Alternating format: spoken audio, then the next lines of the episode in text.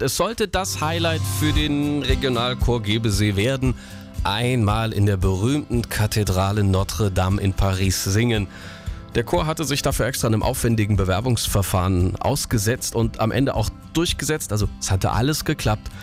Für heute war ein Live-Auftritt vor Laufpublikum in Notre Dame geplant, aber nach dem verheerenden Brand hat sich der Traum für die Chormitglieder schlagartig verflüchtigt. Immerhin die Reise, die haben Sie nicht abgesagt, sagt Chorleiterin Anna-Maria. Also wir haben relativ schnell entschlossen, dass wir trotzdem fahren.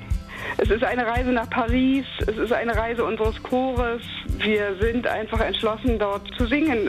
Auch wenn die Stimmung im Bus, da ist man sich sicher, und auch vor Ort eine andere sein wird. Es ist jetzt nicht mehr dieses ganz große Kribbeln, aber es ist auch eine Vorfreude da, denke ich. Für mich ist es trotzdem noch was ganz Besonderes, eine ganz besondere Reise. Der Auftritt, abgesagten Besuch in Notre Dame, hat der Gebeseer Kirchenchor aber trotzdem geplant. Das Schönste wäre, wir könnten so in der Nähe, vielleicht vor dem Eingangsportal, einfach dort stehen und singen, aber das wird, glaube ich, nicht möglich sein. Es wird sicher alles abgesperrt sein. Der Kirchenchor aus Gebesee hätte heute in Notre Dame singen sollen. Nach dem Feuer wurde der Auftritt abgesagt.